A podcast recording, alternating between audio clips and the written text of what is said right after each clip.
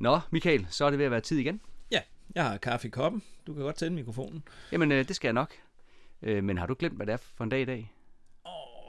Shit. Er det... Ej, du har ikke fødselsdag? Nej, det har jeg ikke. Men okay. Det er jo ikke sådan en helt tilfældig dag, vi optager dagens afsnit, vel? Jo, er det ikke? Det er da bare... Nej, jeg kan fortælle dig, det er nøje timet og tilrettelagt. Okay, du leger Egon Olsen, eller hvad er vi i gang i? Kom on. Hvad er det for en dag i dag? Jamen, det er torsdag for... Der faldt tieren så, hva'? Ja, hurra! Det er torsdag, og det er ikke bare en hvilken som helst tilfældig torsdag, så vel? Nej, det er selvfølgelig en dejlig torsdag, hvis det skulle være. Jamen, det skulle det helst, og vi vil da gøre, hvad vi kan, for det bliver det i hvert fald.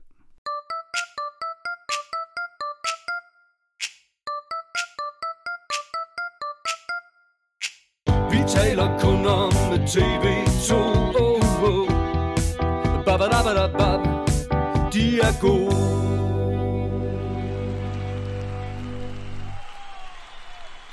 Så er jeg endelig vågnet helt. Tak for hjælpen, Morten, og ja, kaffen. Jamen, det var det så lidt. Har du så styr på, hvad det er, vi skal snakke om i dag? Ja, nu har jeg. Jeg har i hvert fald forberedt mig på at snakke om en dejlig torsdag. Jamen, det er herligt. Så er vi på samme side i bogen. Skal vi hoppe ud i det? Nej, det skal vi ikke. Nå? Nej, vi har et hængeparti, Morten. Eller, for at sige det som det er. Vi glemte simpelthen at spille en sang i forrige afsnit. Ja, men det er jo heldigvis menneskeligt at fejle. Også selvom den sang, vi glemte, den handler om et dyr.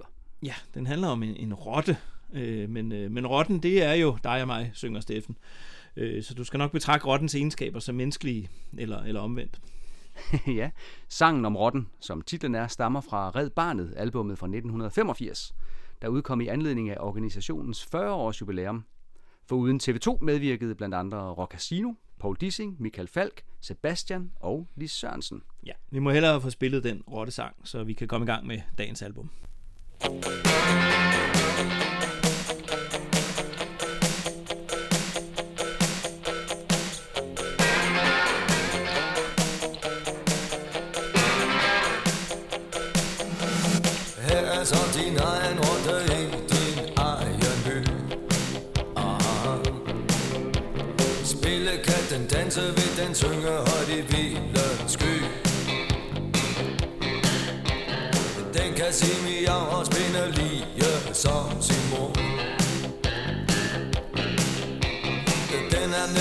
Så dum som nogen mennesker går og tror. Rotten, det er dig og mig. Der pænt går der og hej de hej. Der er måske noget, den har misforstået. Pænt farvel og undskyld, jo, rotten den er gået. Og så er der den, der siger, at rotten er et meget farligt dyr. Der stikker snuden frem og ofte gør et helt forfærdeligt postyr. Som regel vil den også bare gerne kunne være her. Og bide kan den kun, og ellers ikke den kan lade være. Og rotten, det er dig og mig.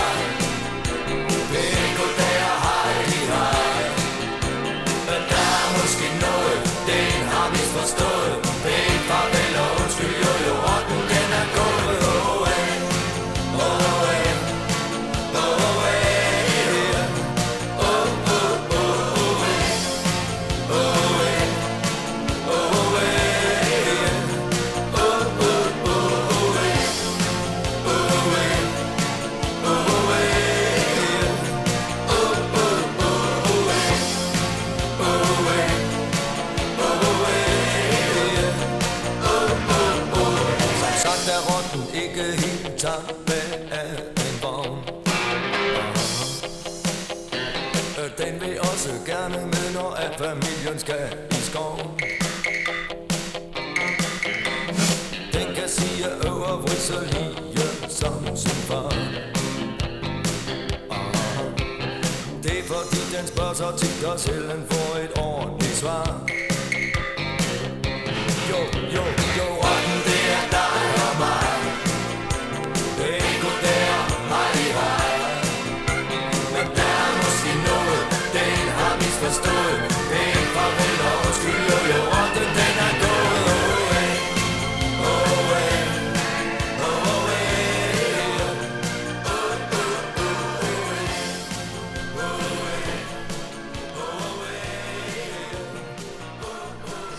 Så er vi med igen.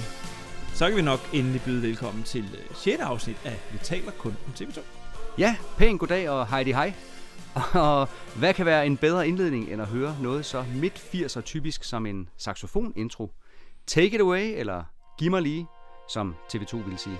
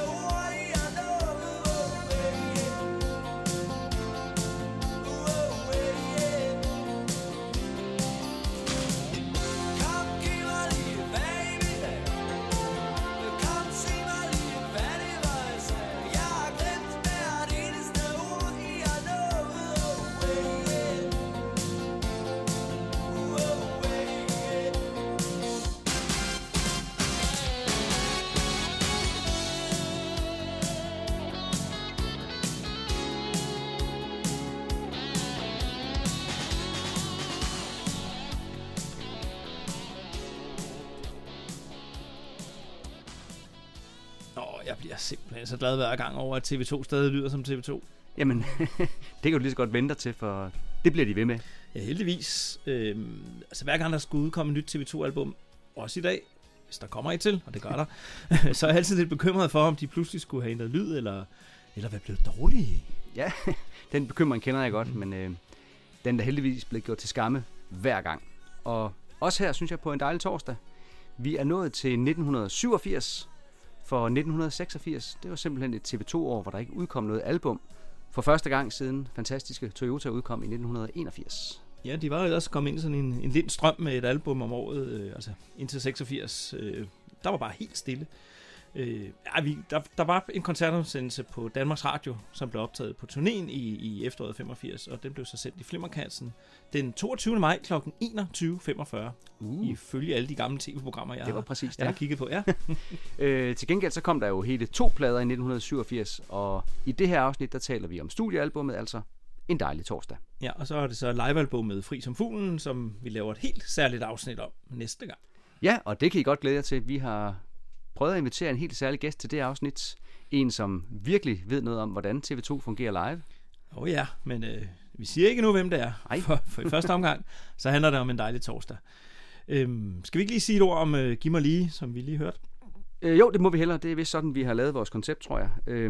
Altså personligt, så synes jeg ikke, at det er deres sådan, stærkeste albumåbner nogensinde. Okay, altså jeg synes netop, det er en stærk åbner. Okay. Ja, altså den der lille saxofonintro, så bygger det fint op til verset, og så hvor de bare 100% rammer den helt rigtige i TV2-sound. Ja, men det er heller ikke en dårlig sang.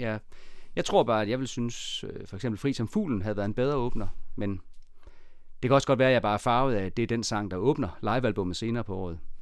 Og Fri som fuglen var jo forresten også første nummer her til jubilæumskoncerterne i efteråret 2021. Jo, jeg er også godt tilfreds. Men jeg er også godt tilfreds med, at Hans Erik Lærkenfelt også på den her plade får lov at spille noget ordentligt tråd. Eller, det gør han så allerede på det første nummer. Vi kommer godt i gang, Morten. Jamen, det har du fuldstændig ret i. Og så er det også her, at Steffen Brandt han opfinder et helt nyt udsagnsord i den her sang. Vi har tjekket på situationen. Klaphatter hele nationen. At klaphatte. Jeg klaphatter. Jeg klaphattede. Vi er en klaphattende nation. Ja, det er bare et ord, der taler lige ind i tidsånden i 87. Det var året efter, Danmark havde en rigtig god præstation i VM i fodbold i Mexico. Yes. Hvis du er gammel nok til at huske det. Jamen, det kan jeg tro, jeg kan huske. Havde du en klaphat?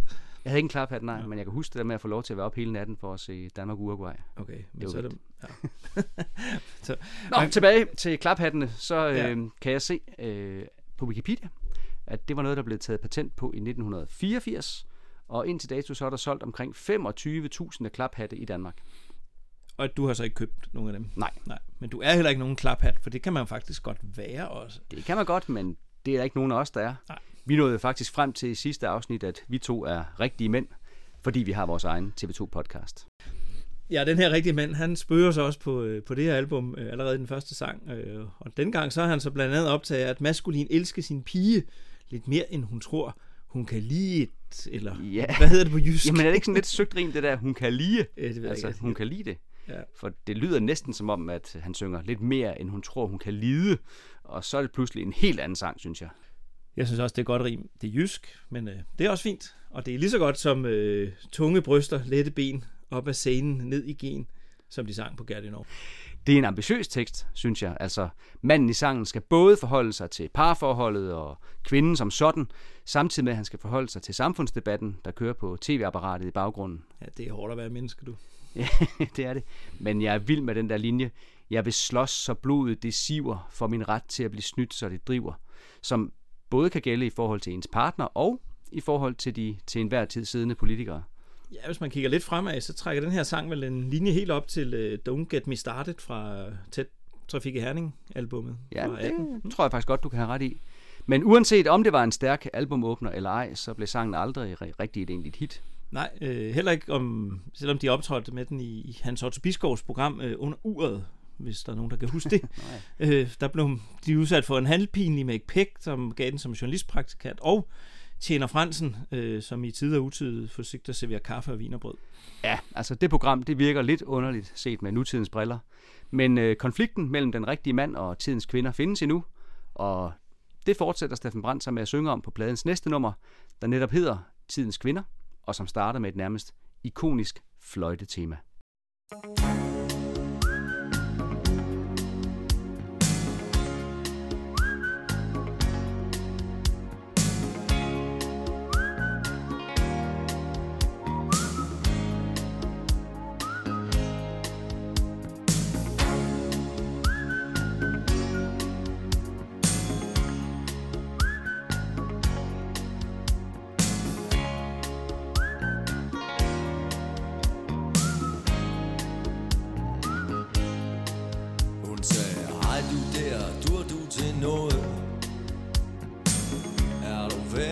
Tag med hjem. Han sagde mig, jeg kan både vaske op og ligge med børnene i seng. Hun sagde, nej, jeg mener, er værktøjet i orden? Kan du udrette noget stort? Han sagde, ja, jeg er sådan set lige bygget carport til mig og lille mor. Og jeg kan strække dig en svætter, jeg kan have med dine børn et skud hårde. Tænk dig ved at syde og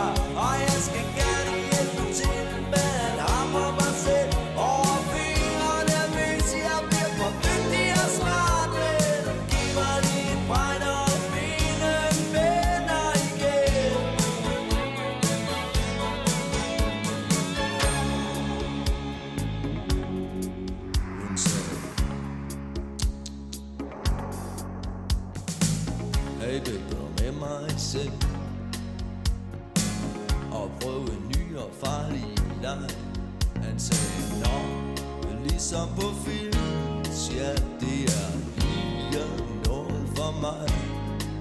Hun sagde, kom on, vær os elsket. Sådan vildt og inderligt. Han sagde, åh, du er godt nok dejlig voksen, sanselig og fri. Og jeg kan bide dig en udestue, stop på dine strømper, tænde varmen.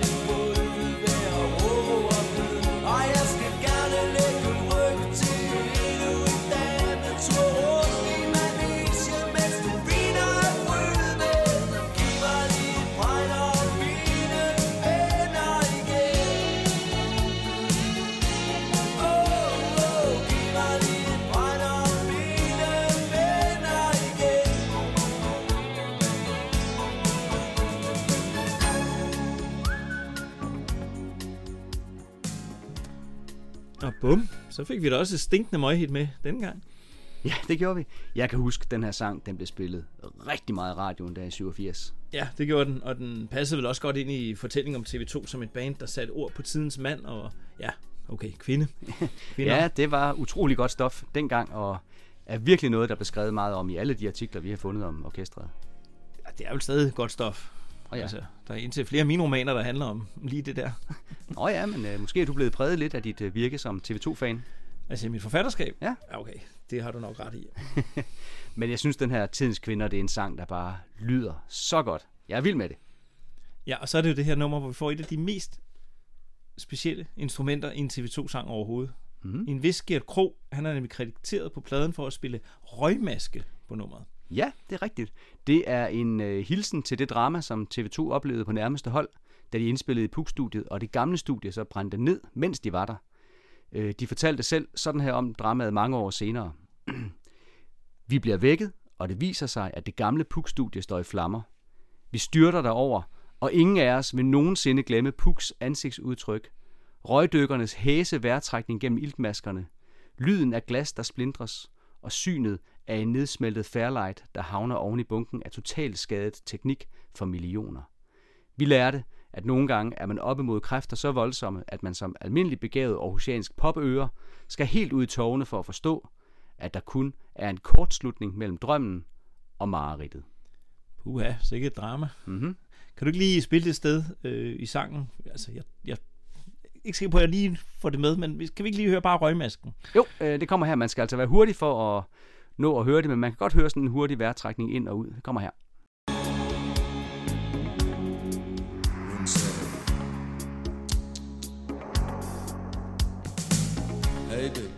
Ja, okay. Kan vide, om det der ikke er musikhistoriens eneste brug af røgmaske som musikinstrument? Jamen, jeg tror det næsten. Noget andet, der er lidt sjovt ved den her sang, det er, at mange har fejlhørt teksten. Mange? Mange, ja. Jeg kender folk, jeg siger ikke, hvad de hedder, som har det svært med linjen, giv mig lige et præg, når vinden vender igen. Og hvad tror de så, han synger? Jamen, de er helt sikre på, at han synger, giv mig mine bregner og mine venner igen. Okay, skal vi så ikke lige høre, om han synger bregner? Jo, men lad os lige prøve at høre det. Giv mig lige et bregner og mine venner igen.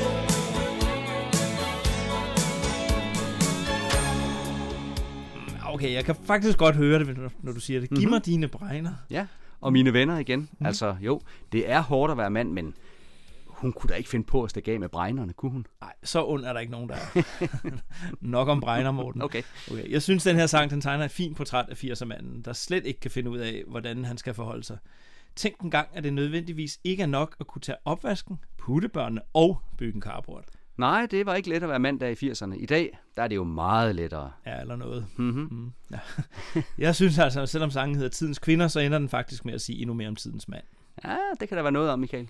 Ja, og TV2, de lavede jo faktisk endnu en sang om en af Tidens Kvinder i 87. Selvom den sang, den faktisk slet ikke handler om en kvinde. Okay, nu forvirrer du mig lidt. Hvad snakker du om? Jamen altså, de udgav jo en sang om en kvinde, som slet ikke handlede om kvinden.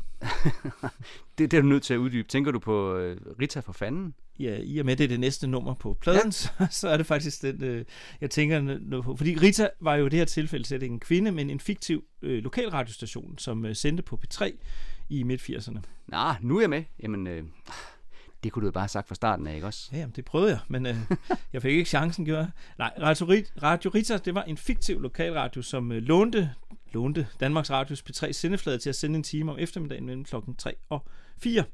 Så man lige kunne høre det, når man kom hjem fra skole. Og folkene bag, det var blandt andre Hans Otto Bisgaard, som vi snakkede om lige før, og så Monika Krohmeier. Og må jeg så ikke lige indskyde, at Monika Krohmeier jo også har været med til at lægge navn til sangen Sommeren med mig og Monika fra Det Gode Liv. Jo, det må du godt lige indskyde, men du kunne også vente til vi når til det afsnit, som handler om den sang. Nå ja, det kunne jeg også. Godt ord igen. Ja, ja. Okay, til det her radioprogram, Radio Rita, så lykkedes det faktisk Danmarks Radio at få nogle af de allerstørste af tidens kunstnere til at indspille sange med Rita. Jeg nævner i flæng Shu-bi-dua, deres sang, den hed simpelthen bare Radio Rita. Kim Larsen, hans sang, den hed Rita, og så i parentes maj 45.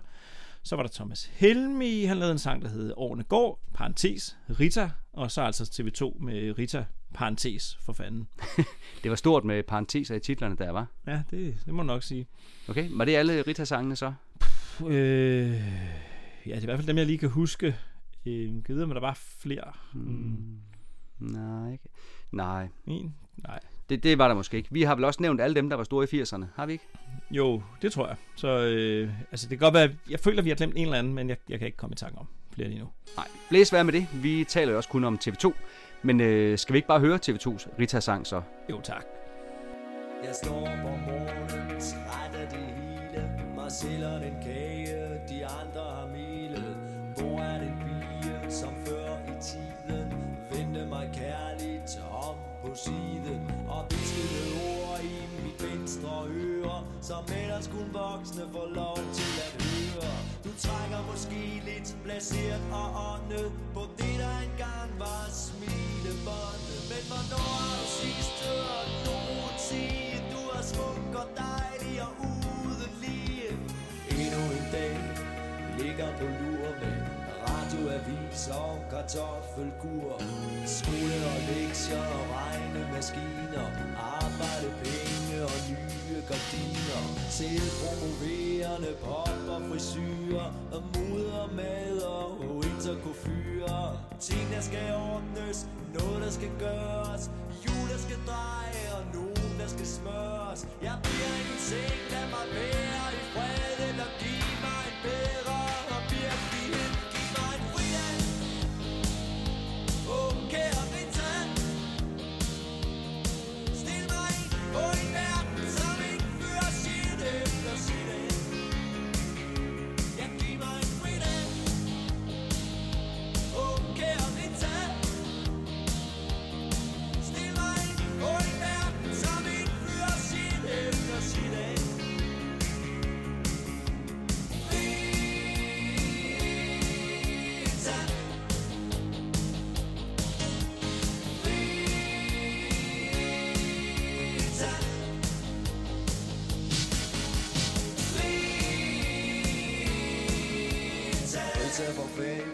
Min egen, min due, træd ud af din rolle, kom ind i min stue. Lad fanden fortælle dig hvor og hvornår, i et sprog som ingen computer forstår. Lad arbejdet kalde og opkasken stå, og rødme af skam over det vi kan nå. Når vi ikke skal nå det vi siger vi skal nå, for at få det vi påstår vi knokler for. Kærlighed, Rita, lidt nærvær, lidt glæde, og bare mærke, man er til stede. Tag en fridag, okay, og Rita. Det er livet som sådan, og dig er fuldstændig fridag. Jeg tager dig en fridag, okay, og Rita. Det er livet som sådan, og dig er fuldkommen fridag.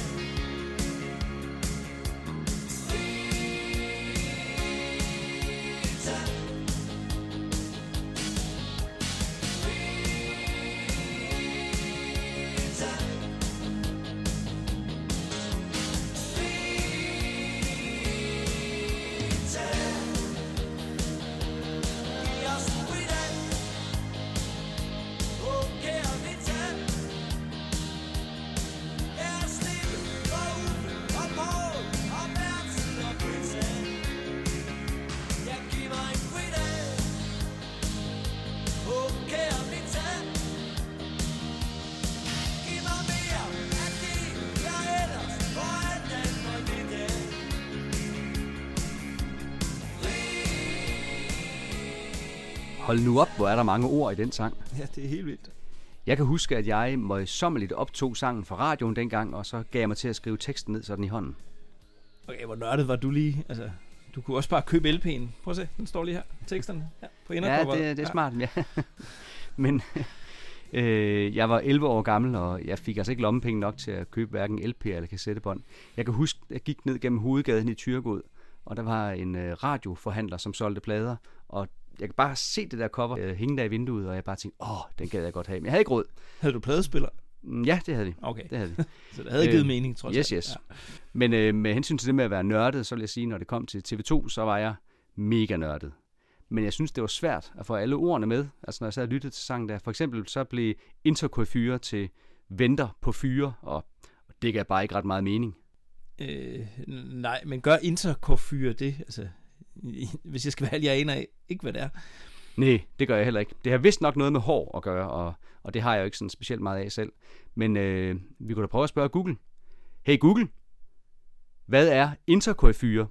Intercoiffeur er en verdensomspændende organisation, der eksisterer i 55 lande og bygger på tæt samarbejde mellem verdens allerdygtigste frisører. Okay så, men der var altså også noget med, at TV2 de var ret optaget af hår på det her tidspunkt. Ja, det var der. Danmarks Radio bragte et indslag om orkestret, hvor de havde lavet sig bølge, altså havde fået bølger i håret. Ja, det der program, det var ledsaget af de her ord. Senest red de på en bølge, nu har de startet en.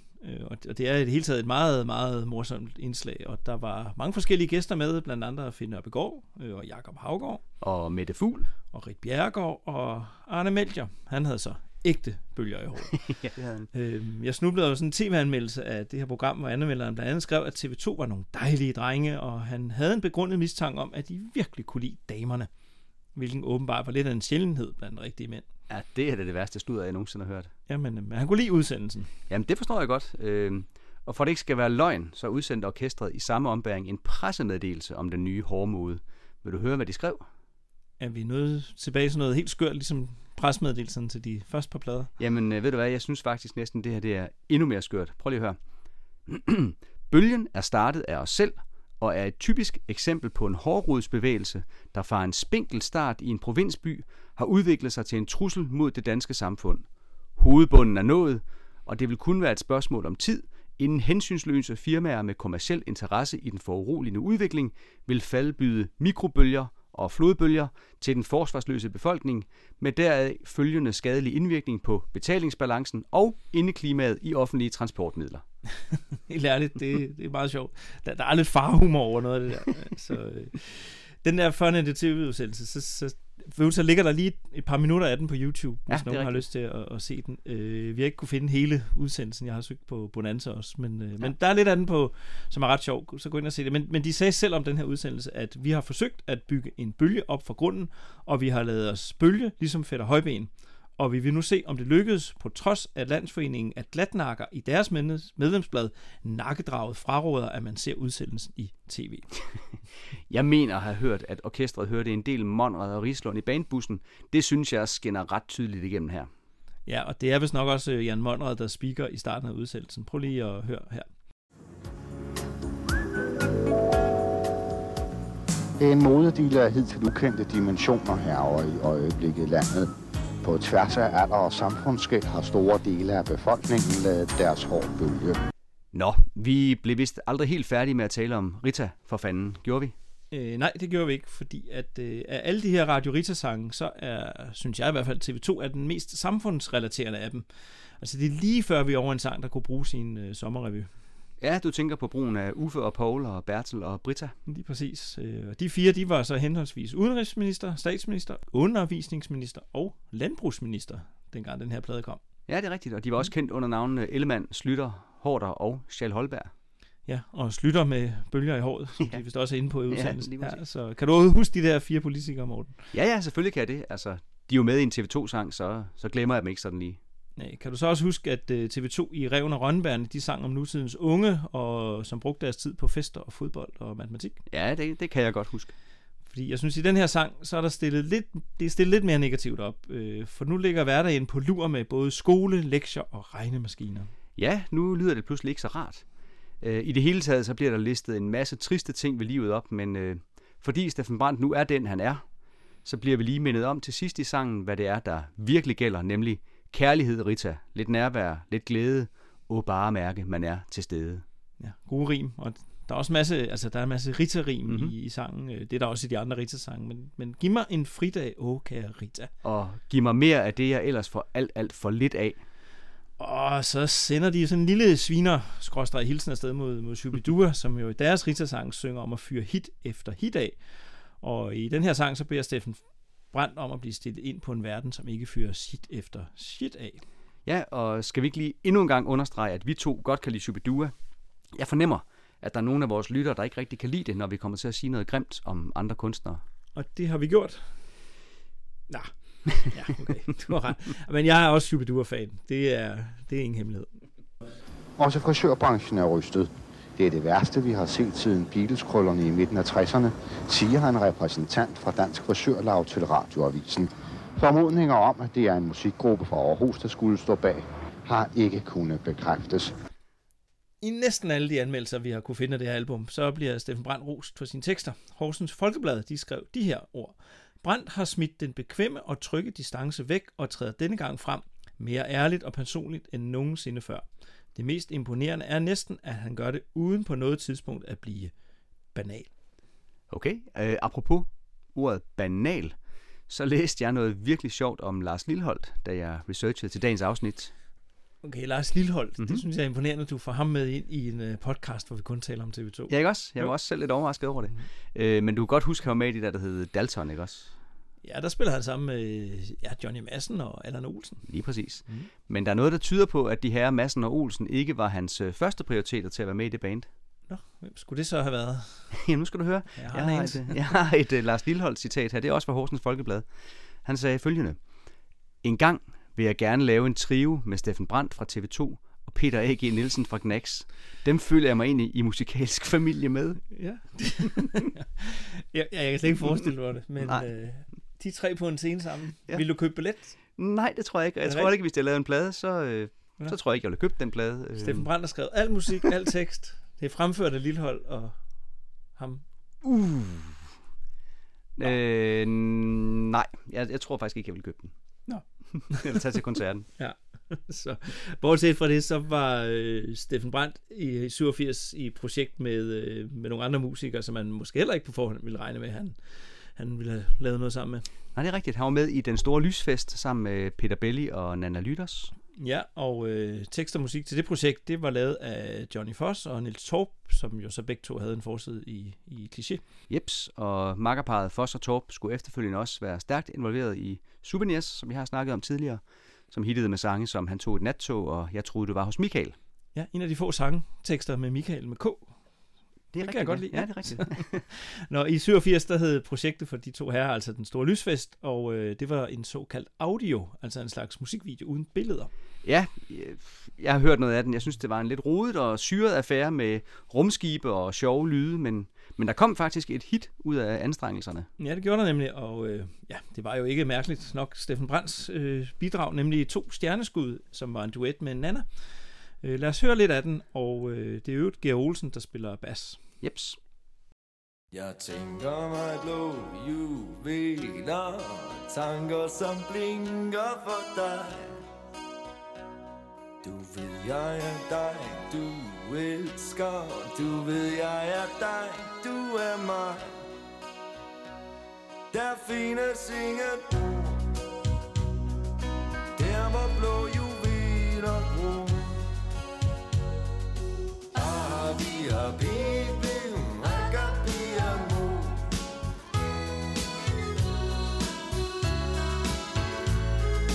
Afrodite, sabbaten, amor. Vi drømmer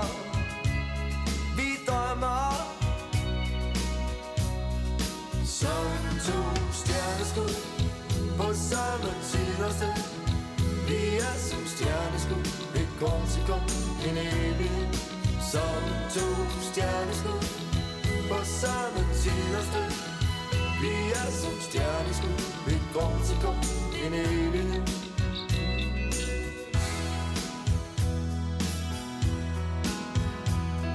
Jeg tænker med blå juveler,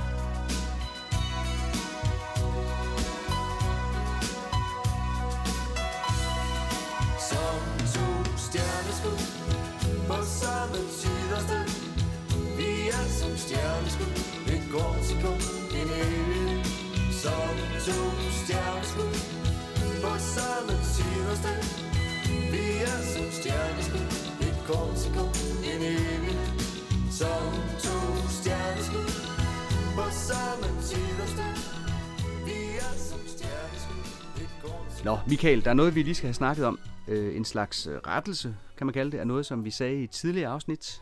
Okay, hvad handler det om? Okay, kan du huske, at vi i det afsnit om nutidens unge snakkede om, hvordan vi ville stille TV2 op, hvis de var et fodboldhold? Ja, jeg kan sagtens huske, vi snakker om fodbold, og vi satte Steffen Brandt i målet, og så satte vi Sven Gaul på som bagerste mand, og H.E. og Gæve ud på kanterne. Ja, lige præcis. Men vi er nok nødt til at forændre den opstilling. Nå, for de ikke scorede nok, eller hvad? Nej, det er faktisk lige præcis der, det går galt.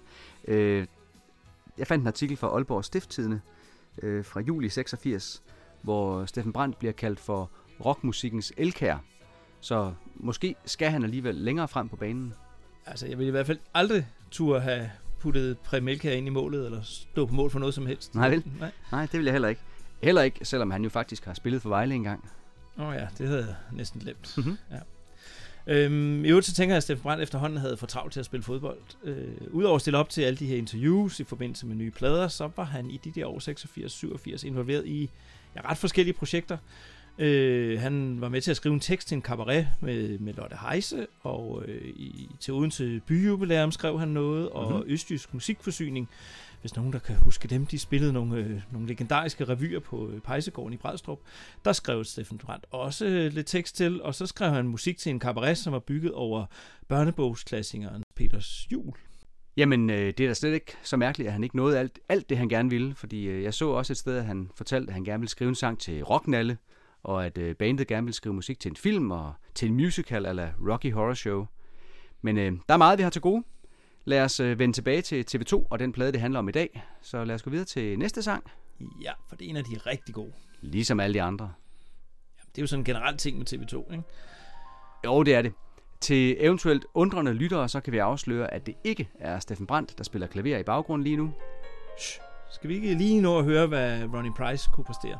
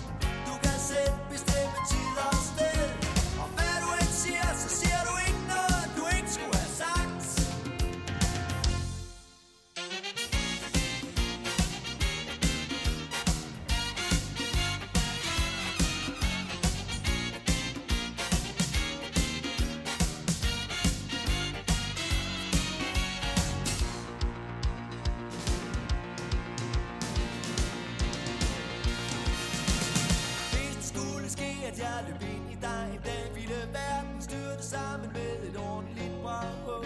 Baby, du er drømmen i mit liv. Drømmen er ikke altid lidt at danse med. Til sidst vil den bestemme tid og sted. Og hvad der end sker, så sker der ikke noget, før du vågner op.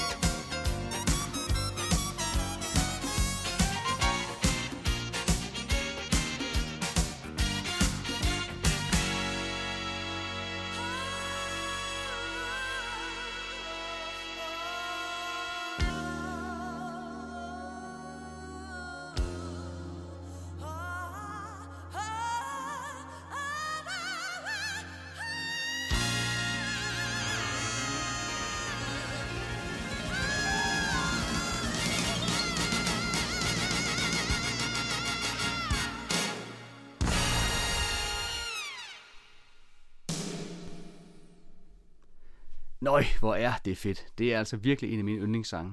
Ja, det er et ret vildt nummer. Og den der klaverintro af Ronnie Price, den er fed, synes jeg. Ja, og hans klaverspil soloen er også helt fantastisk. Hvem var han i øvrigt, ham, Ronnie Price? Ja, det må vi hellere få styr på. Han var en engelsk pianist, som var, ja, han var født tilbage i 1923, og han var især kendt som studiemusiker, og har blandt andet spillet med Sammy Davis Jr. og Bing Crosby. Ja, og altså også med TV2. Ja, også med TV2. Jeg tænker, der er noget med Greg Walls, som havde en anden forbindelse og fik de deres ting i orden, så de kunne få sådan et navn med. Ja, det var det helt sikkert. Kan vi ikke godt lige høre det der helt bestemte sted i soloen igen? Det er sådan et sted, hvor jeg altid går helt amok på luftklaver, når jeg hører sangen. Det kan vi da godt.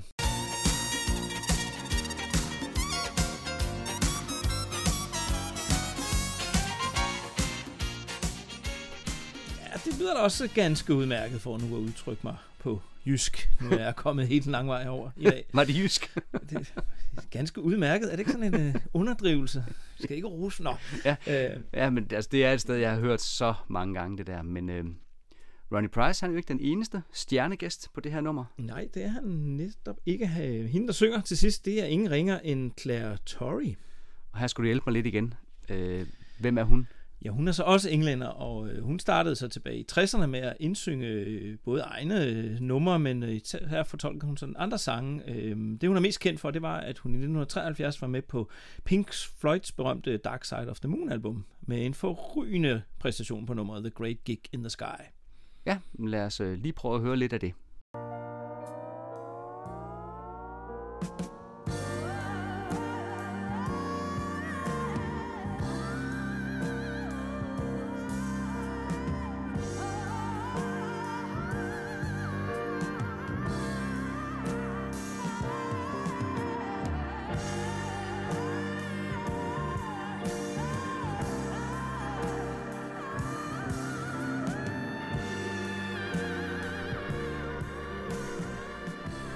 Det er jo faktisk sådan, at hun nu står opført som medkomponist på nummeret.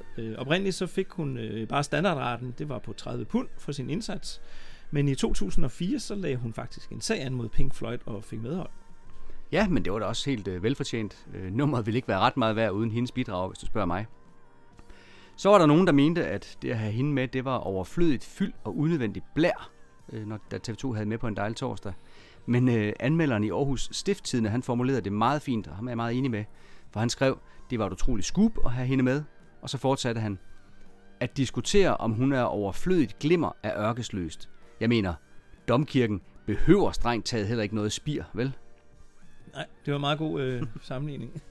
Udover Ronnie Price og Claire Torrey, så får TV2 også på den her hjælp af Phil Todd, Guy Barker og Neil Sidwell, som her bliver tilkaldt The Massey Ferguson Horns.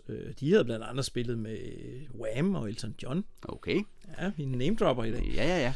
På den efterfølgende turné, så blev The Massey Ferguson Horns så erstattet af dem, som har været med lige siden, nemlig The Aarhus Horns.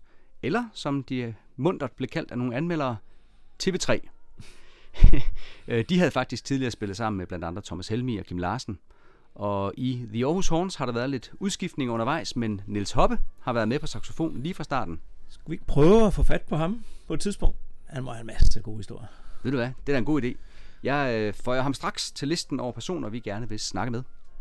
Han er hermed føjet på. Mm-hmm. Mm. Ellers så er Stjerne i mit liv en... Ja, det er jo en fed sang om hende der drømmepigen, der måske gør sig bedst i drømmene. For hvad nu, hvis man mødte hende i virkeligheden?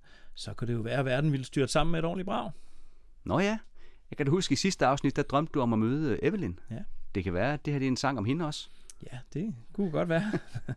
Lad os bevæge os fra den uopnåelige drømmepige til det meget virkelige parforhold, hvor det også kan gå så grueligt galt.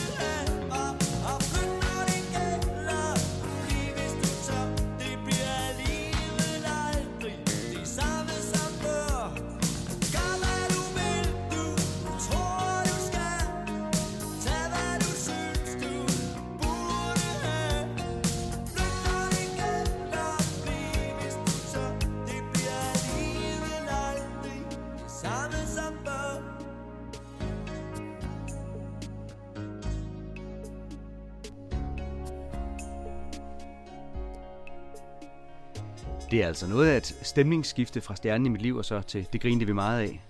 Ja, men man skal jo så også huske på, at LP og kassettebånd, det var stadig de mest foretrukne afspilningsmedier der i slut 80'erne eller midt 80'erne, så det gav god mening med sådan et stemningsfuldt nummer til lige afslutte side 1 med, og hvad enten man nu skulle vende pladen eller bånd for at komme videre til næste nummer.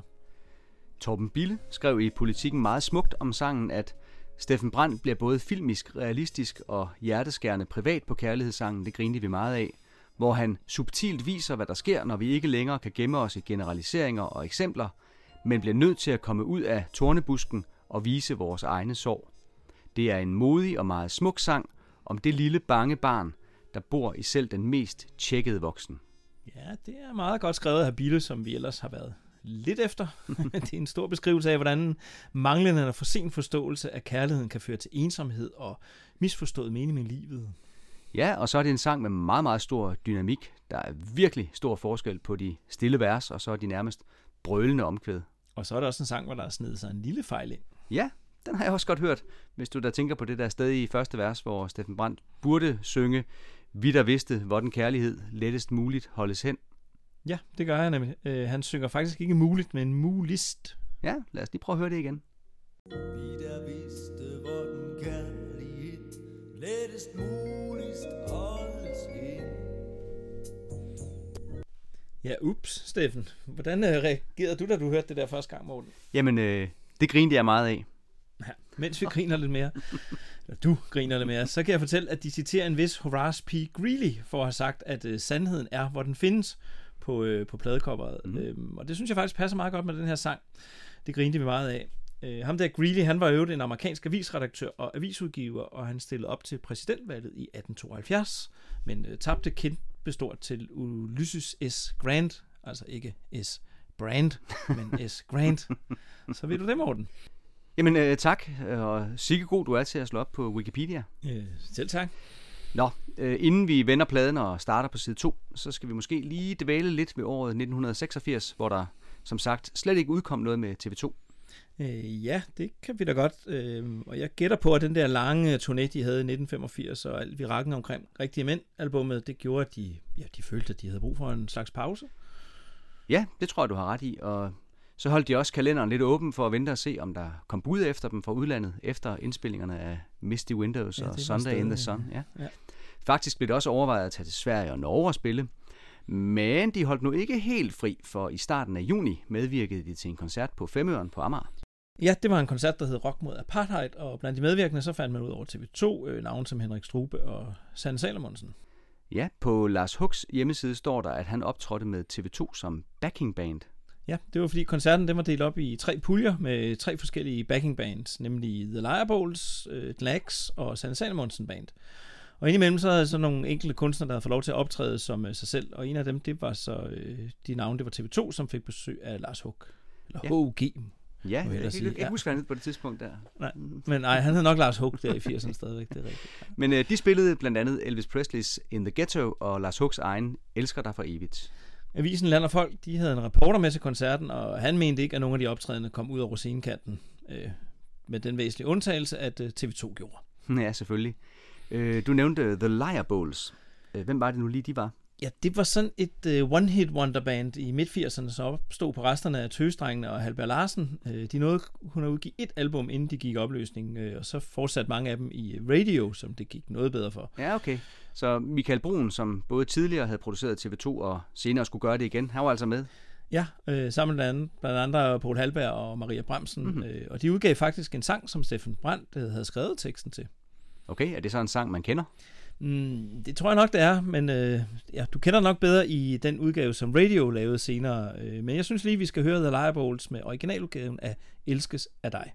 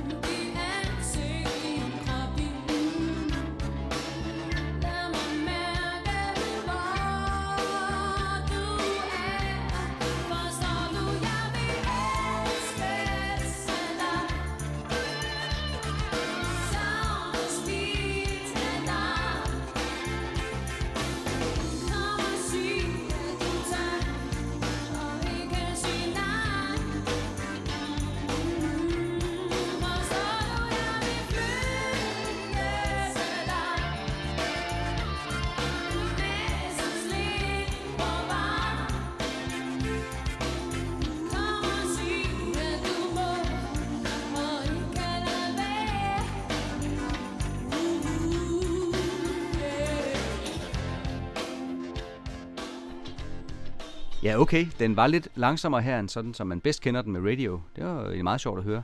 Og det er også meget sjovt at tænke på, at det faktisk er en Steffen Brandt-tekst. Ja, det er en udmærket sang, synes jeg. Og Steffen Brandt, han var altså meget produktiv på det her tidspunkt. Han strøede om sig med sangtekster til andre kunstnere. Ja. Nu er det jo for eksempel ikke nogen hemmelighed for nogen, at vi to var til TV2's jubilæumskoncert i KB-hallen sammen. Og her spillede TV2 jo endnu en af de her sange, som Steffen Brandt har skrevet teksten til, men ikke melodien. Ja, det er der ret i. De spillede nemlig Ind til dig igen, som oprindeligt er skrevet af Lars Smul, som udgav den med titlen One More Minute. Og den oversatte Steffen Brandt, og så indsang Lis Sørensen den og fik et pænt hit ud af det. Og det var allerede i 1985, så det er faktisk endnu et sådan en slags hængeparti for os. Jamen, så er det godt, at vi har mange udsendelser til at samle op på alle de her hængepartier. Det er det vist. Skulle vi ikke høre lidt af den også nu, hvor vi er i gang med at lytte til dygtige danske sangerinder? Jo da, den kommer her.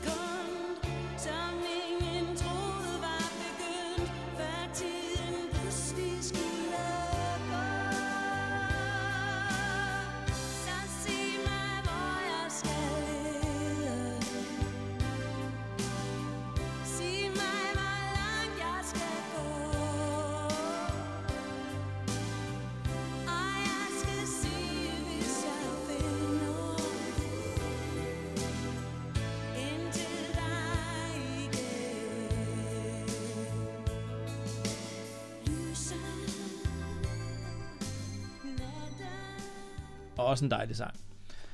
Vi skulle måske lige nævne, at det her ikke eneste gang, Steffen Brandt har skrevet tekst til Lis Sørensen. Det er også ham, der lægger ord til sommerens sidste sang, som hun udgav på albumet Sigøjnerblodet 1987. Ja, den spiller jeg altså ikke, Michael. Så må du i gang med at lave en podcast om Lis Sørensen selv. Okay, det går nok uden, så vi zapper ind på TV2 igen. Yes, og næste gang man hørte og så TV2, det var til Grøn Koncert senere på sommeren, hvor de var med for første gang, og havde Sanne Salomonsen og Thomas Helmig med som opvarmning. Og Grøn Koncert blev en koncert, som TV2 deltog i senere ikke færre end yderligere 8 gange. Men hvem siger, at det ikke kommer på plakaten igen? Nej, det kan det da godt. Der er det stadig Grøn Koncert. Ja, det vil da klæde Muskelsvindfonden. Enig. Nå, men inden Grøn Koncert i 86, så gav de et par opvarmningskoncerter. For eksempel så var de en hel weekend på Hedgangen Hotel Klitten i Søndervig, og så spillede de 2 aftener på Klostermoster i Svendborg. Og derudover så var der ellers helt stille fra TV2. Det var kun Steffen Brandt, der gav lyd fra sig. Ja, han var inviteret med på Sebastians indspilning af musicalen Skatteøen, hvor han sang sangen Find ham, find ham i rollen som Blinde Pew. Ja, skal vi høre lidt musical? Jamen, det skal vi da. Jeg kan huske, at jeg hørte det meget dengang. Jeg synes, det var ret godt.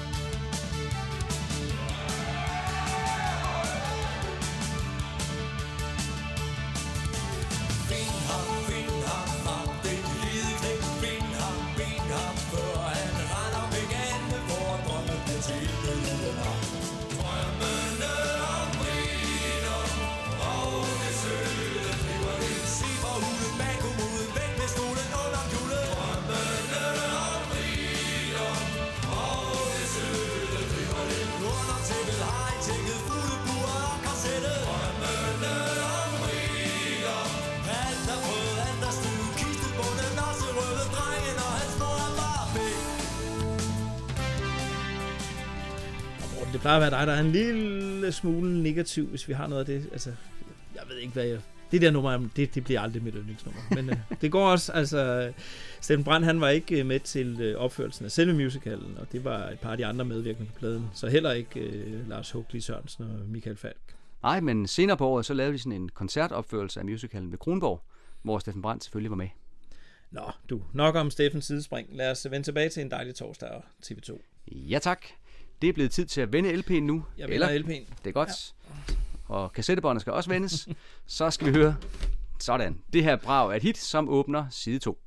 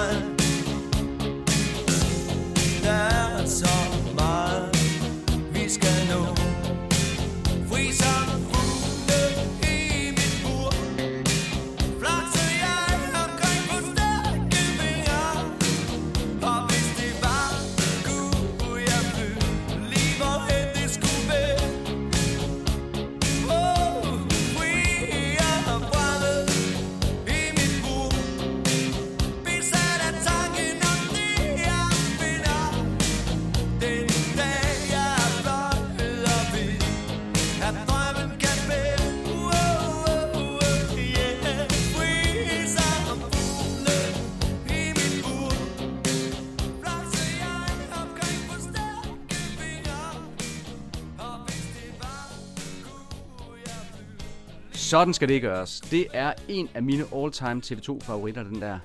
Den har det helt klassiske TV2-groove, hvor der spilles 8. dele på bass og guitar, og så er det en vildt iørefaldende melodi og en stærk tekst. Ja, så det der break efter omkvædet lige indverset. Ja, det holder 100%.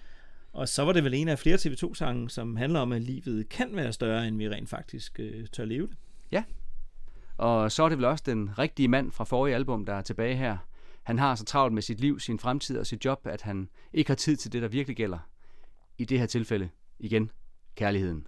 Ja, og i sidste vers, så vender han tilbage og håber, at hun stadig vil se ham. Ja, men det kræver nok, at han mindst bygger en udstue og stopper hendes strømper. Ja, det er rigtigt. Spørgsmålet er så, om det er nok. Men altså, det er jo bare en fantastisk rocksang, helt ind til benet. Ja, og jeg glemte helt at fremhæve den der kombinerede keyboard- og guitar-solo, hvor man virkelig kan høre, at de er et band, som forstår at spille sammen. Torben Bille, så var han der igen. Han anmeldte den her plade Politikken, og så sammenlignede han faktisk TV2 med The Beatles. Er det rigtigt, her Beatles-ekspert Morten Panduro? Jo, det er rigtigt. Det gjorde han faktisk. Han kaldte pladen for flot og funktionel og skrev følgende under overskriften: TV2 inviterer til dans og debat. Hele svineriet er sat i system. Budgettet kender intet loft, og det swinger. Trompeterne smelter selvbevidst op og ned af Penny Lane. Trommerne er af og til noget så luksuriøst som rigtige mennesketrommer. Gitarerne får lov at komme til ord som andet end abrupte udbrud, og Steffen Brandt synger. En gang til. Steffen Brandt synger. Sådan rigtigt med dynamiske løft og dyk, fraseringer og det hele. Altså, jeg vil nu påstå, at Steffen Brandt hele tiden har sunget, og IFPI, de kårede ham jo også til årets sanger i 1986, men okay, altså i starten, der jodlede han måske også en del. Ja, det gjorde han faktisk i starten. Torben Bille nævnte Penny Lane, som jo er en Beatles-sang. Den blev indspillet lige inden Sgt. Pepper's Lonely Hearts Club Band og udkom i 1967, altså præcis 20 år før En dejlig torsdag. Og netop Sgt. Pepper's jubilæum blev markeret i flere danske medier. Blandt andet i et interview med Steffen Brandt, hvor han hævdede, at han havde slidt ind til flere eksemplarer af netop dette album op. Han sagde også, at TV2 stadig drømte om at lave noget lignende. Han kaldte det for værkødt. Og på den spidsfindige måde, så fandt du så en Steffen Brandt undskyldning for at tale om Beatles igen. Det gjorde jeg nemlig, men vi kan da også tale om Osvald Helmuth, hvis du hellere vil det. Osvald Helmuth? Tænker du på den der sang lige Harvey og Osvald Helmuth? Det er jo først fra Det gode liv-pladen. Ja, det er den. Men det er ikke den, jeg tænker på. Nej. Vi skal tilbage til Cirkusrevyen i 1938, hvor Osvald Helmuth sang den her, som var skrevet af Åge Stentoft og Poul Sørensen. Hende, konen, kælling, madame. Hun er jo ingen rosenknop i mig. Næh. Men hun forstår at tage sig sammen. Hun er ligesom jyden, stærk og sej. Hun laver grød og lapskovs. Hun vasker op, hun skænker morgenkaffen, syr tøj, smører mad, skuer gulv for børn, bruger mund. Hvem holder egentlig helt i skiden sammen? Det gør hende konen, kælingen, madammen. Okay, Morten, så røg vi lige væk fra hovedsporet igen, gjorde vi ikke? Nej, for den her sang, den hed jo Konen, Kællingen, Madammen, og det hedder den næste sang på En dejlig torsdag, næsten også. Okay, så jeg ankender, at Steffen Brandt, han kunne sine revyklassikere, da han skrev den her Konen, Kæresten, Kællingen, og den version, den kan jeg altså bedre lide end Osvald Helmuth, så spil den i stedet, du. Okay. Så smuk og dig, lige og blid. Varm, så stærk, så strik, så strid. Altid et sted i vores tanker. Og meget klogere end os andre. Nogle gange lidt for meget, men vi er videre tæt forbi. Wow.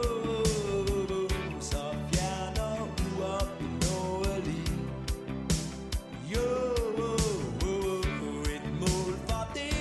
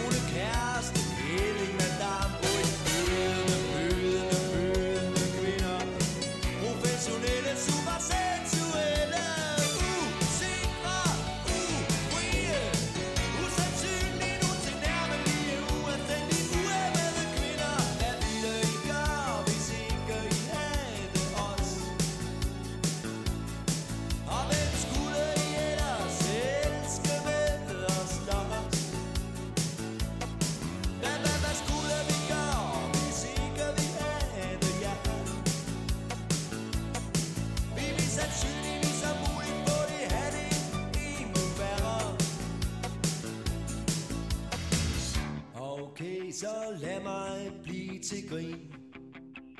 Wow, wow, wow. Oh, kaffe, skrid dit dumme svin. Wow, wow, wow. Men I er de bedste, som er hent. Jo, jo.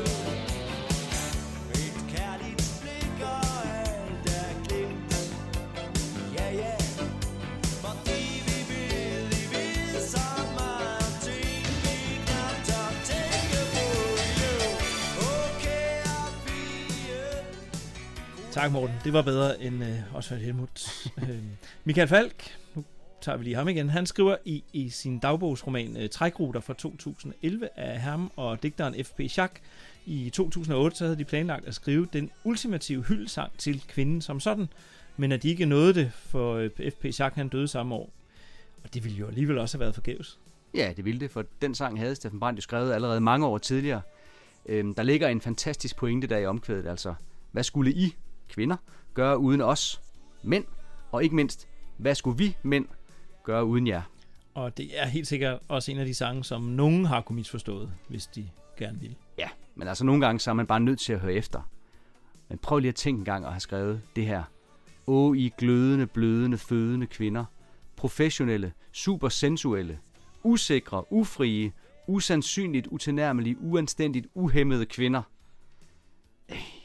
Steffen Brandt, han får så dygtigt sagt nogle af de ting, som vi mænd ikke nødvendigvis forstår, men for samtidig understreget, at vi ikke kan undvære det. Har vi nogensinde nævnt, at vi synes, Steffen Brandt han er genial? Jeg ved ikke, om vi har sagt det før. Nej, men Helsingør Dagbladet, de skrev en slags vejledning til, hvordan man bedst lytter til TV2 dengang. Tag det hele med lidt distance. Find dig selv og dine i de tekster, men gør det med lune. Først og fremmest ikke med for meget alvor. Tag pladen alvorligt dog. Den mener, hvad den siger, men ikke ophøjet. Giv plads til det lille grin. Også selvom du ved, du står over for et spejl. For Steffen Brandt er en lun rad, der har det godt med tidens kvinder. Det får du også. Men giv mig lige et præg, når vinden vender igen. Ah, sådan et lyt til TV2-kursus for begyndere. Sjovt. Nu er det blevet tid til at skrue op for varmen. Ja, nu bliver det lidt lummert. Vi skal med en tur i bagnæssens seng. Fedt!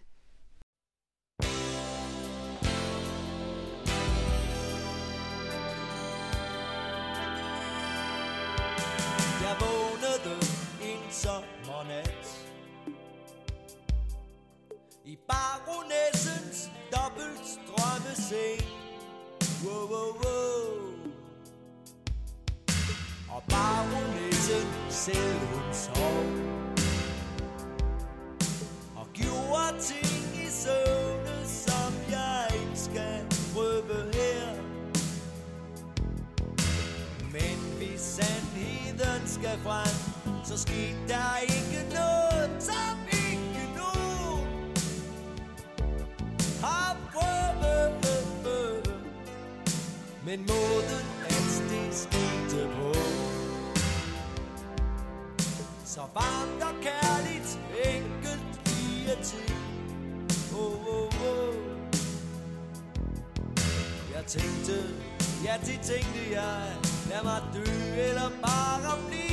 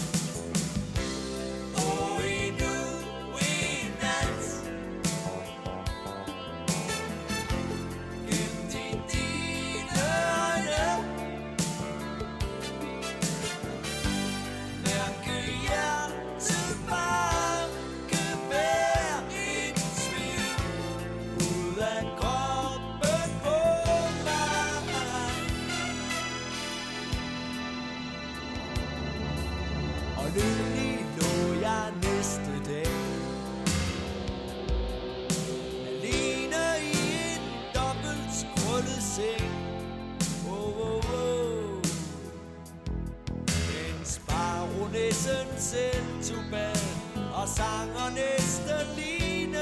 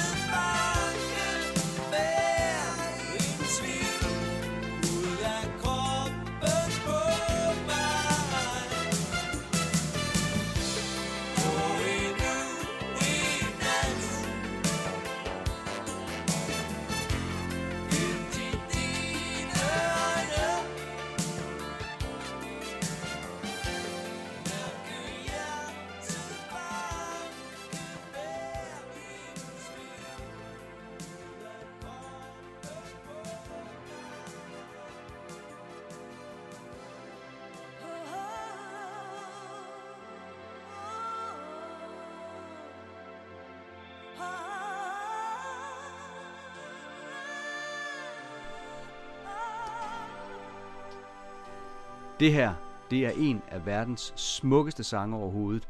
Punktum. Og basta. Jeg er selvfølgelig helt enig. Og så er det en af de sange, hvor Steffen Brandt han synger helt glimragende. Ja, og derfor kan det også undre, at Torben Bille i Politikken kaldte lige præcis den her sang for både slap og Shu-bi-dua dum. Hvad for noget? For det første så var Shu-bi-dua slet ikke dumme, og for det andet så er den her sang der på ingen måde slap. Nej, jeg fatter heller ingenting. Altså jeg tænker slet ikke på Shu-bi-dua, når jeg hører den her sang. Jeg tænker mere på Poul Dissing og Benny Andersen i Svantes Lykkelige Dag. Altså du ved, hos TV2, ja. Så er bagnæssen i bad i sidste vers, og det minder mig om det der med den der linje med sang under brusebad. Hun må vist være et lad. Ja, kan du altså, prøve at synge lidt som Poul Dissing? Nej. Men hold nu op. Lige ved, men, nej. Men hold op, hvor bagnæssen synger i det bad, var. Hun lyder fuldstændig præcis som Claire Torrey. Ja, lige på en prik faktisk. Og hvis du selv synes, at din cirkusrevy-reference fra før, den var gammel, var det ikke 38, du sagde? Jo. Så er der faktisk en endnu ældre reference her, nemlig til Ludvig Holbergs Jeppe på bjerget, og den er fra 1722. Ja, Jeppe han vågnede jo op i baronens seng. Jeg synes, det er et fint twist med baronessens seng. Jeg har også, ja det ved jeg ikke, har du ikke også det, altid spekuleret over, hvad det egentlig var, baronessen foretog sig i søvne? Jo, men der skete i hvert fald ikke noget, som ikke nogen har prøvet før. Og noget, vi har prøvet før, det er der at præsentere vores lyttere for kolde facts, så det synes jeg, vi skal igen. Der skal mere kolde facts i, og stændsigt som mig. Pladen udkom torsdag, selvfølgelig, den 5. marts 1987. Så det var helt officielt årets dejligste torsdag det år. Og den er indspillet i efteråret 86 og i foråret 87 i Puk Recording Studio. Endnu en gang var Greg Walsh producer. Og den er så solgt i 120.000 eksemplarer, og det er sådan kun cirka det halve af, hvad rigtige mænd solgte. Ja, men det er stadigvæk flere eksemplarer end for eksempel nutidens unge, bare for lige at perspektivere det lidt. Og det her En dejlig torsdag, det er faktisk i virkeligheden en roman af John Steinbeck, som udkom i 1954. Og Steinbeck, han er ifølge Steffen Brandt en af de største historiefortællere nogensinde. Og den her roman, En dejlig torsdag, det er den uopsidelige historie om Doc, bordelmutter, købmanden og kumpanerne, der sværger til whiskymærket Old Tennis Shoes. Mm-hmm. Hvis du kan huske det. Ja, nej. Nå. Men i min barndomsudgave af Trivial Pursuit, der var det også grundlag for det eneste TV2-relaterede spørgsmål, som lød, hvad har John Steinbeck og rockgruppen TV2 til fælles? Ja, svaret det må være, at de begge to har udgivet En dejlig torsdag. Ja, værsgo, du får en ost. Tak for det, Morten. Når Steffen Brandt han nu kalder John Steinbeck for en af de største historiefortællere nogensinde, så er han ikke enig om at mene det, fordi i 62 så modtog han, altså John Steinbeck, Nobelprisen i litteratur. Mm-hmm. Intet mindre. Men nu hedder albummet altså En dejlig torsdag, men man overvejede undervejs en hel masse andre titler til albummet. For eksempel kunne det have heddet 10 upraktiske sange om sex og samliv, men også Vi hader musik blev nævnt, og endelig den helt fantastiske titel, Det taler vi om, når vi kommer hjem. Jeg er nu glad for, at Steinbeck han skrev den der roman, trods alt. Så, coveret det er endnu en gang designet af Jodam Kjærgaard, og billederne igen taget af Ole Christiansen. På forsiden kommer TV2 gående mod kameraet på en snedækket mark, og inde i coveret kan man blandt andet se de 4 bandmedlemmer have gang i en sneboldkamp. Orkestret de udtalte senere det her om coveret. Da pladen endelig kom på gaden hen på foråret, hvor alle længtes efter sol og varme, så stod vi der på coveret i snestorm til halsen. Der lærte vi lidt om timing. Ja, sådan kan det gå. Som tidligere nævnt medvirker The Massey Ferguson Horns, Ronnie Price og Claire Torrey på pladen. Og så er der genvalg til Tommy Hansen på hammernål. Jo Stærk synger kor på Rita for fanden, og som vi allerede også har nævnt, så er Gert Krog med på røgmaske. I forbindelse med pladens udgivelse, så afholdt pladeselskabet et pressemøde på Elvira i Aarhus, hvor der ifølge Horsens Folkeblad dukkede mere musikpresse op, end pladeselskabet CBS havde forestillet sig overhovedet fandtes. Ja, de skrev også om udgivelsen, at med mindre dronning Margrethe skulle finde på at udgive en smægtig soulplade med Kim Larsen i koret og prins Henrik bag trommerne, så måtte TV2's nye udspil betegnes som årets pladebegivenhed. Ja, mens vi venter på dronningens soulplade, så kan vi jo lige nå at få med, at Vejle Amts Folkeblad, de kaldte pladen en næsten uanstændig perfekt produktion, velklingende og velbegrundet ned til mindste detalje. Jamen lad os høre endnu et eksempel på den uanstændigt perfekte produktion.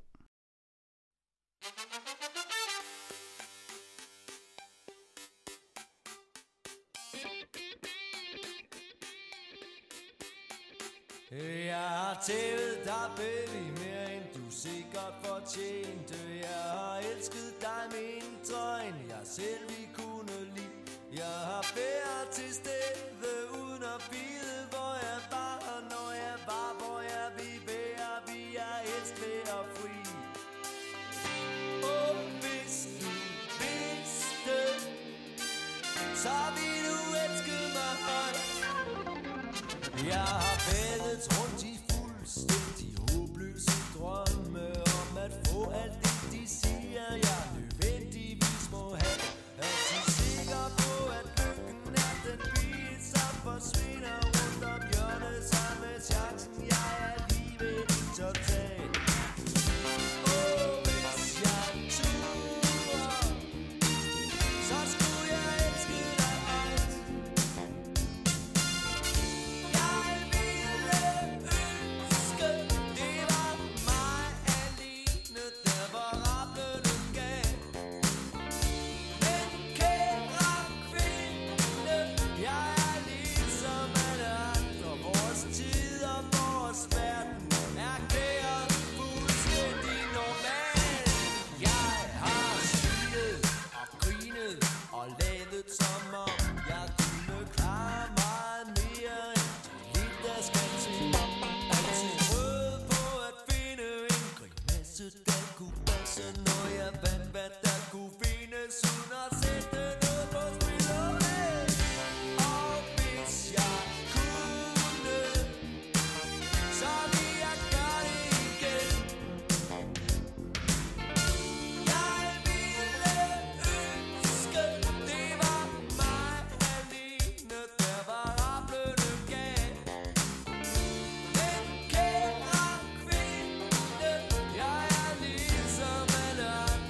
Vores tid og vores verden er kæret fuldstændig normal.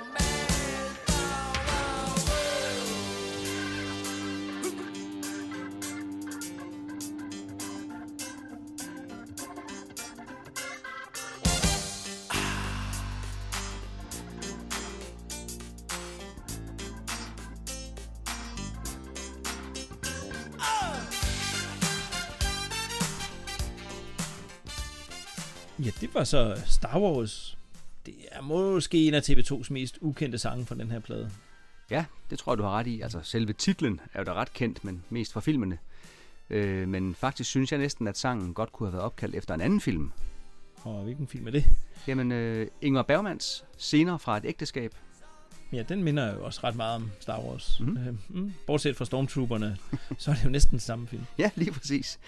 Nej, jeg mener det der med beskrivelsen af sådan et dysfunktionelt parforhold. Med linjen, jeg har elsket dig mindre, end jeg selv ville kunne lide. Jeg har smilet og grinet og ladet, som om jeg kunne klare meget mere, end det lidt, der skal til. Jeg forstår godt, hvad du mener. Altså faktisk er Star Wars vel en lidt mærkelig titel. Ja. Måske har Star Wars-referencen også noget at gøre med, at mænd til sydenlandet er fra Mars, mens kvinder er fra Venus. Men det er et fedt nummer. Ja, jeg kan faktisk tydeligt huske, hvor begejstret jeg blev, da jeg i sin tid opdagede det her nummer, efter i starten bare at have dyrket de oplagte hits.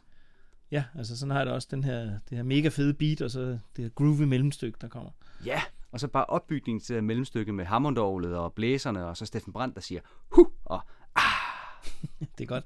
Men der er en linje i starten, jeg ikke bryder mig om. Altså, jeg har tævet dig, baby, mere end du sikkert fortjente. Nej, det er lidt voldsomt. Ja.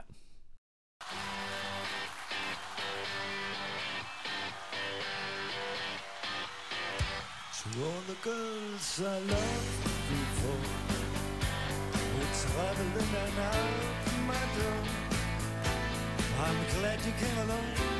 I dedicate this song to all the girls I loved before, to all the girls that shared my life, who now are someone else's wife. I'm glad you came along. I dedicate this song to all the girls I loved before.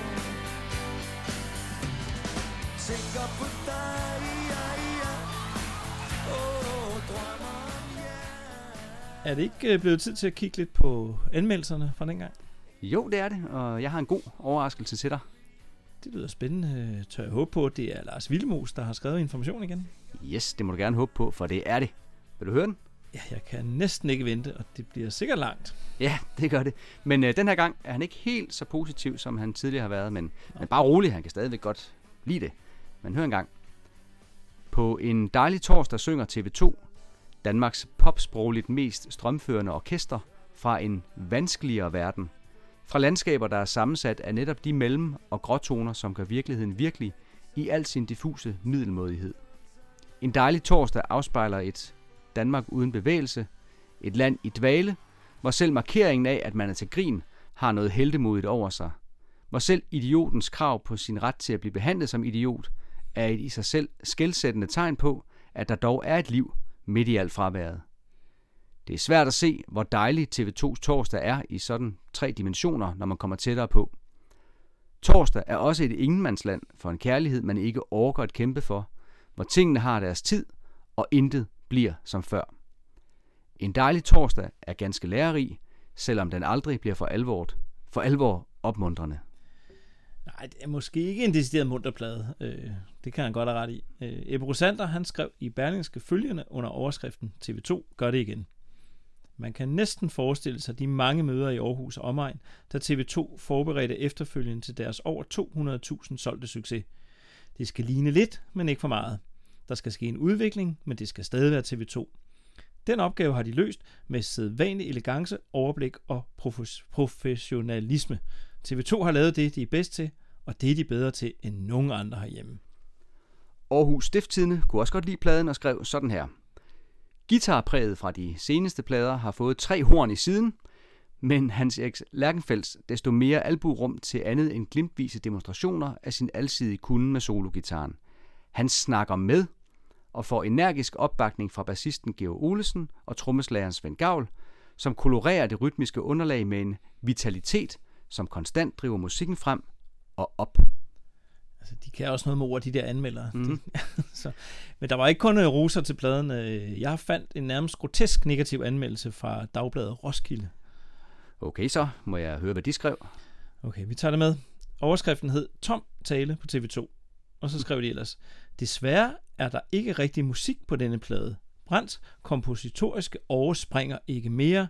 Ingen kan brumme med, når han tolker tiden. Nej, det er da helt skørt, det der. Har han overhovedet hørt pladen?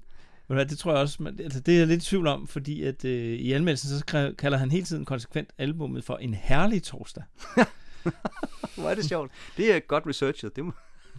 Nå, måske skulle TV2 alligevel have holdt fast i albumtitlen Vi hader musik.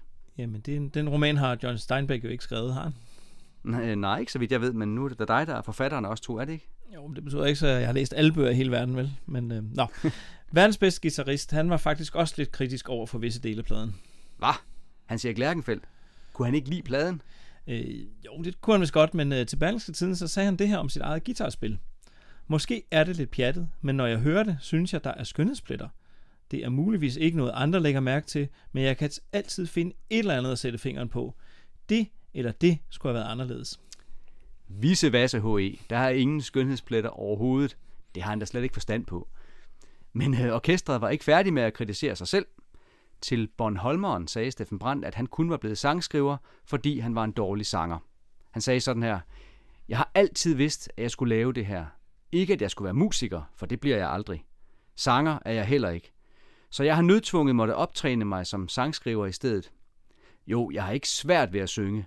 Det lyder bare ikke så godt. De andre i orkestret har da også altid arbejdet hårdt på at få byttet mig ud med en sangerinde. Jeg kan godt se, at det ville være sjovere for dem.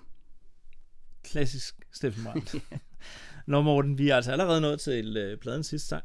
Jamen, det er jo alt for tidligt, hvis du spørger mig. Ja, jeg er enig. Hvad er det for en, vi mangler? Det er Lorteland. Ja, det er rigtigt.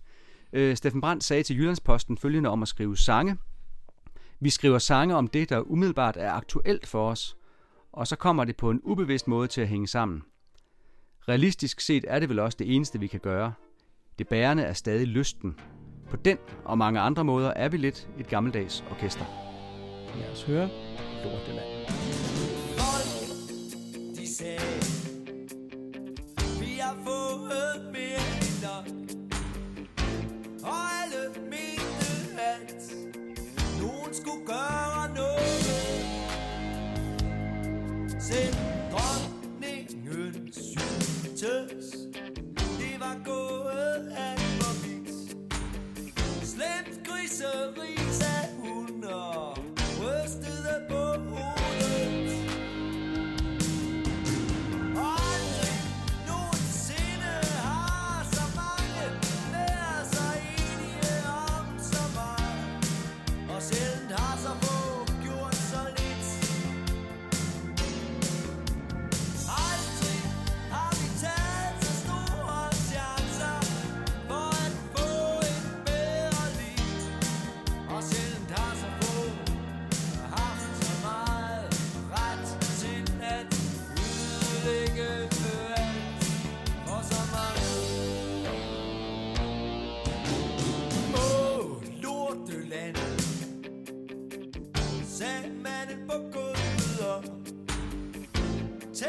sig grundigt om.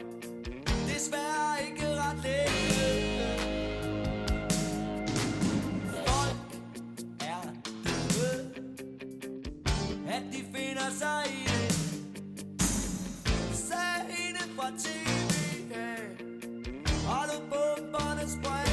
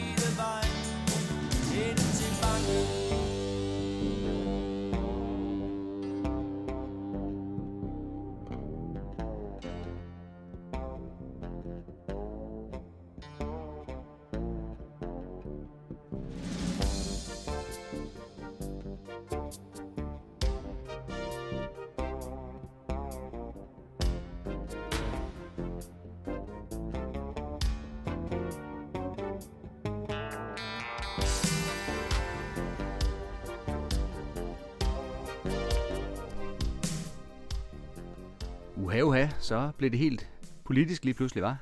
Hvordan kan det være, tror du? Altså, sangen den opstod faktisk ud fra en vrede, som Steffen Brandt havde opbygget efter at fulgt med i TV-avisen, hvor de lavede en masse indslag om forurening. Der var noget hver dag, sagde han. Jeg blev virkelig for første gang i lang tid så eventyrlig gal. Ja, det var ikke kun i TV-avisen, at forureningen var et emne. Også dronning Margrethe havde emnet med i sin nytårstale, nytårsaften 1986. I sangen synger de jo: Selv dronningen syntes, det var gået alt for vidt.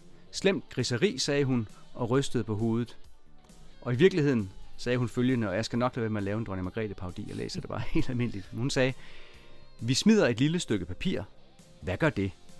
Men når der først ligger 100 små, krøllede stykker papir og meget andet, så er det ikke så uskyldigt mere. Så er det noget griseri. Så er forureningen begyndt. Ja, det kan vi ikke være bekendt. Det må have været stort for hende at komme med i en TV2-sang. Ja, og det må da også have været fantastisk for hendes sønner, der jo var store TV2-fans, som vi fortalte i sidste afsnit. Ja, det bliver helt misundelig. Altså, min mor har aldrig været med i en TV2-sang, for eksempel. Mindre den der herre fru Danmark, som jo endte på sidst. Det er rigtigt. Ja, så, dronningen er så ikke den eneste berømte, der bliver citeret i den her sang. Winston Churchills berømte: Aldrig har så mange haft så få at takke for så meget fra 2. verdenskrig. Det er jo drejet i linjen, og sjældent har så få haft så meget ret til at ødelægge alt for så mange. Ja, og igen der, hvor han synger: Sjældent i historien har de fleste været så få og tjent så meget, givet så lidt, gabt så højt, tænkt så småt, mens de grinede hele vejen hen til banken. Det er altså lidt af en opsang, vi bliver præsenteret for. Jeg synes, den rammer hårdt. Sådan en piskesmæld af en sang. Ja, den er også, tror jeg, i høj grad medvirkende til, at man ikke opfatter den her plade som særlig munter. Det er en dyster tone at gå ud på. Man kan jo godt sige, at den her sang er sådan lidt i familie med Er det samfundets skyld, selvom den så er lidt mere let i det. Ja, det kan der være noget om, men wow, hvor spiller de også fedt her. Jeg har altid været vild med den der bass-solo til sidst. Ja, også guitar-soloen, ikke? Ja, jeg har sagt det før, men TV2 de lyder her som et band, der bare rigtig godt kan lide at spille sammen. Jeg tænker lige, vi også skal nævne, at måske for vores yngste lytter, at selve sangtitlen igen er stjålet et eller andet sted fra, eller lånt et andet sted fra. Det er jo sket før.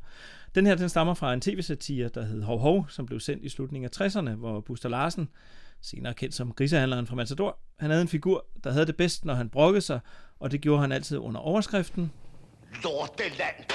Det er altid lidt overraskende, synes jeg, når TV2 er så åbenlyst politiske som på den her sang. Ja, man har ligesom det her billede af, at de ikke blander sig i konkrete politiske sager, men altså, det er jo faktisk ikke hele billedet.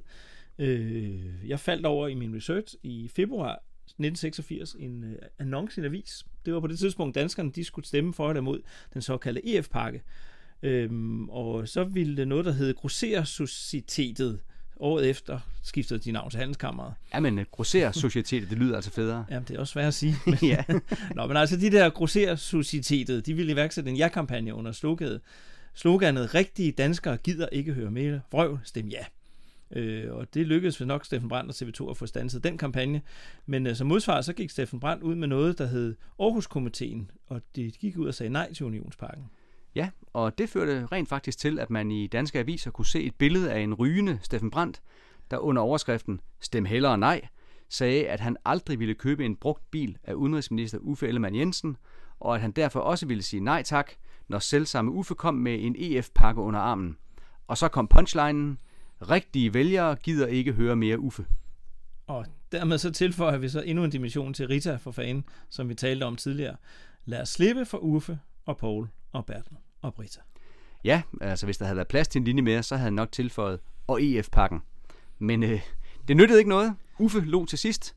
56,2% af danskerne stemte ja til pakken, på trods af Steffen Brandt-annoncerne. Og i 87, så var der ved at gå politik i tingene igen. Nu var det tv-kanalen, som næsten hedder det samme som vores yndlingsorkester. Ja, de var så for længst blevet vedtaget på det tidspunkt, og de indledende øvelser til at kunne begynde at sende 1. oktober 1988, de var godt i gang.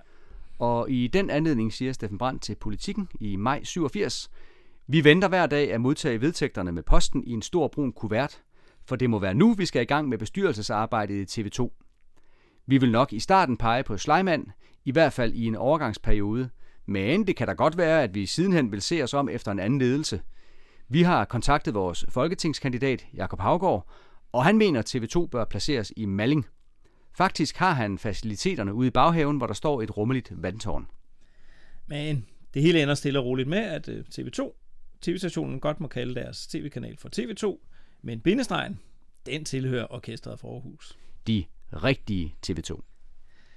Ja, og med den bedste studievært i form af Steffen Brandt. Han fik forresten sin første sådan personlige fanklub i 1987. Musikmagasinet Gaffa, de breakede nyheden, og at det ikke var en almindelig fanklub, men det var kun for familiefædre med læderjakker og forbeholdt dem, som havde en fortid i amatørfodbold. Det var kun dem, der skulle gøre sig forhåbninger om at blive medlem.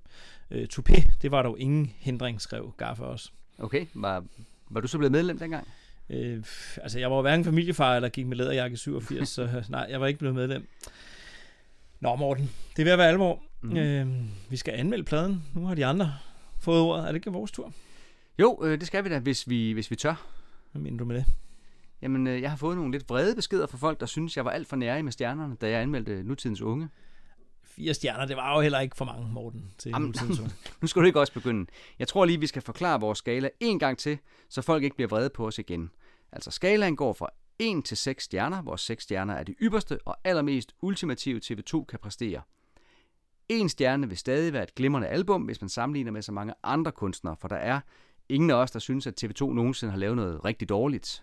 Altså, så hellere et stjernet TV2-album end et 4-stjernet, lad os sige, Lejerbåls eller Thomas Helmig-album. Ja, lige præcis. Vi vurderer kun TV2 i forhold til TV2. De er alligevel alt for gode til at blive sammenlignet med andre, så jeg valgte at give 4 stjerner til Nutidens Unge, da, det forklarede jeg også dengang, det var et album, som jeg først havde samlet op efterfølgende.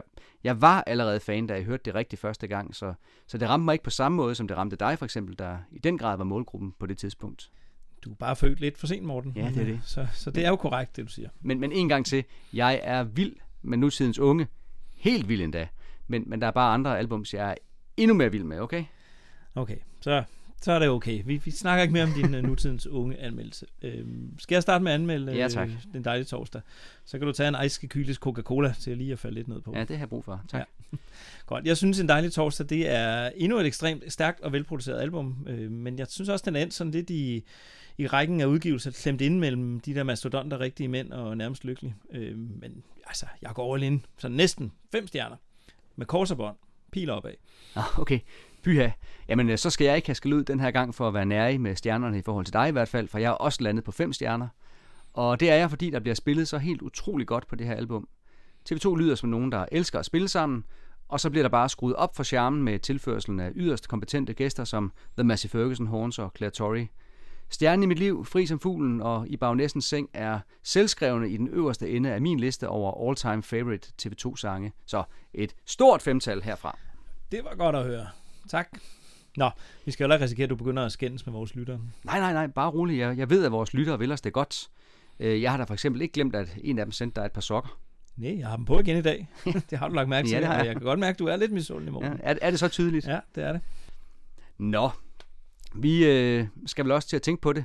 Vi er ved at være ved vejs ende for i dag.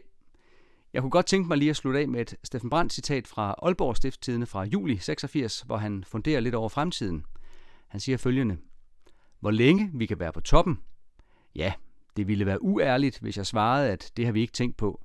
Men vi har nok den opfattelse af vores gren af rocken, at den ikke er et fænomen a la hurrays. Vi er ikke bygget op af tomme kalorier.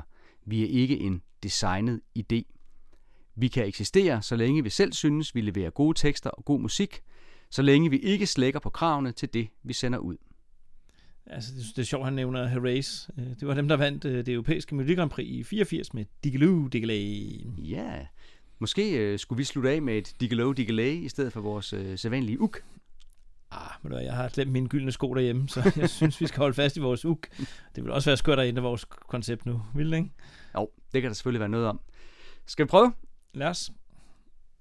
Uk!